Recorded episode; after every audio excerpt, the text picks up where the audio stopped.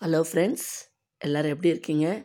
ரொம்ப நாளைக்கு அப்புறம் மீண்டும் ஒரு டாப்பிக்கில் பேச போகிறேன் வீட்டில் கொஞ்சம் ஃபேமிலியில் எல்லாருக்கும் கொஞ்சம் ஹெல்த் இஷ்யூஸ் இருந்ததுனால பேச முடியல. இனிமேல் வார வாரம் ரெகுலராக போடுறேன். எப்போ டைம் கிடைக்குதோ மறுபடியும் போடுறேன். இன்றைக்கி நான் போட போகிற சொல்ல போகிற டாபிக் வந்து ஃபியர் பயம். மனிதர்களுக்கு நமக்கு ஸ்டூடெண்ட்ஸ்க்கு எல்லாருக்குமே வாழ்க்கையில் இருக்கக்கூடியது ஒரு பயம். அந்த பயத்துக்கு காரணம் என்னென்னா நாம் நாம இருக்கிறதில்ல. அதனால தான் பயம். நாம் எதுக்கெடுத்தாலும் ஒரு கம்பேரிசன் நம்ம வாழ்க்கையை மற்றவங்களோட நம்ம எப்போ பாரு கம்பேர் பண்ணுறது பேரண்ட்ஸும் சரி ஸ்டூடெண்ட்ஸும் சரி ஒரு கம்பேரிட்டிவ்லியே நாம் நாமளாக வாழ்ந்தோம்னா நமக்கு அந்த பயம் இருக்காது. நமக்கு என்ன கிடச்சிருக்கோ அதில் வாழ கற்றுக்கங்க எதுக்கு கம்பேரிசன் அவங்கள பார்த்து எதுக்கு? இப்போ வந்து ஒரு எக்ஸாம் எழுதுறீங்கன்னு வச்சுக்கோங்களேன். முன்னாடி இருக்கிறவன் ஃபிசிக்ஸ் எழுதுறவனாக இருப்பான். நடுவில் கெமிஸ்ட்ரி பின்னாடி ஃபிசிக்ஸு ஃபிசிக்ஸ் எழுதுறவனை பார்த்து கெமிஸ்ட்ரி எழுதுறவன் காப்பி அடித்தானா ஃபெயில் தான் ஆவான். இல்லையா? அந்த மாதிரி நமக்கு என்ன நம்ம நமக்குன்னு என்ன நிர்ணயம் பண்ணியிருக்கோம் அதுக்குள்ளே பிளான் பண்ணி வாழ கற்றுக்கோங்க இப்போ இருக்கிற ஸ்டூடெண்ட்ஸும் சரி எல்லாருமே சரி ஒரு நல்ல ஒரு மெச்சூர்டாக இருக்கீங்க. ஆனால் அந்த கம்பேரிசன் மட்டும் விட முடியல உங்களால். இப்படி பண்ணணும் அவனை பார்க்கணும் அவன் அந்த பைக் வச்சுருக்கான் இது வாங்கணும் அவன் அந்த கார் வச்சுருக்கான் இதை இந்த ஒரு வீடு இருந்தால் இன்னொரு வீடு. வேண்டாம். நான் என்ன சொல்ல வரேன்னா இந்த கம்பேரிசனை விட்டுருங்க. அடுத்தவங்கள பார்த்து சூடு போட்டுக்காதீங்க. உங்களுக்குன்னு என்ன நிர்ணயம் பண்ணியிருக்கோ அப்படி வாழ்ந்தாலும் உங்கள் வாழ்க்கை நல்லா போகும். பயம் இருக்காது.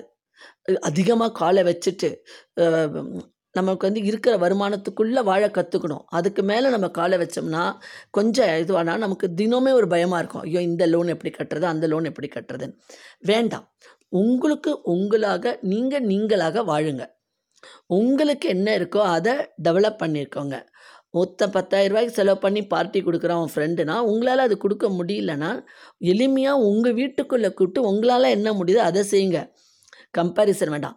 அப்படி பத்தாயிரரூபா வாட்டி கொடுக்குற ஃப்ரெண்டும் நீ உன்னை கிண்டல் பண்ணுறான் கேலி பண்ணால் அவனை கூப்பிடவே கூப்பிடாதீங்க. வேணுமா? வானாம் நாம் கடன்பட்டு ஒரு பெரிய நம்ம கஷ்டத்தில் நாம் மாட்டிக்கக்கூடாது புரியுதா ஃப்ரெண்ட்ஸ் நான் சொல்ல வர்றது உங்களுக்குலாம் புரியும்னு நினைக்கிறேன்.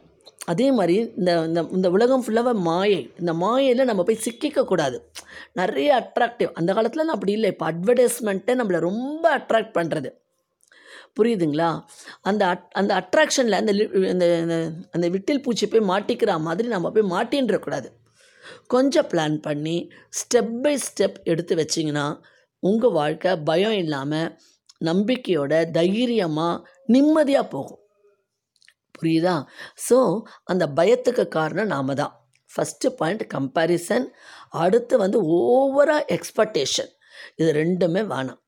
நமக்கு என்ன கிடச்சிருக்கு கனவு காணுங்கள். நான் வேணாம் இல்லை.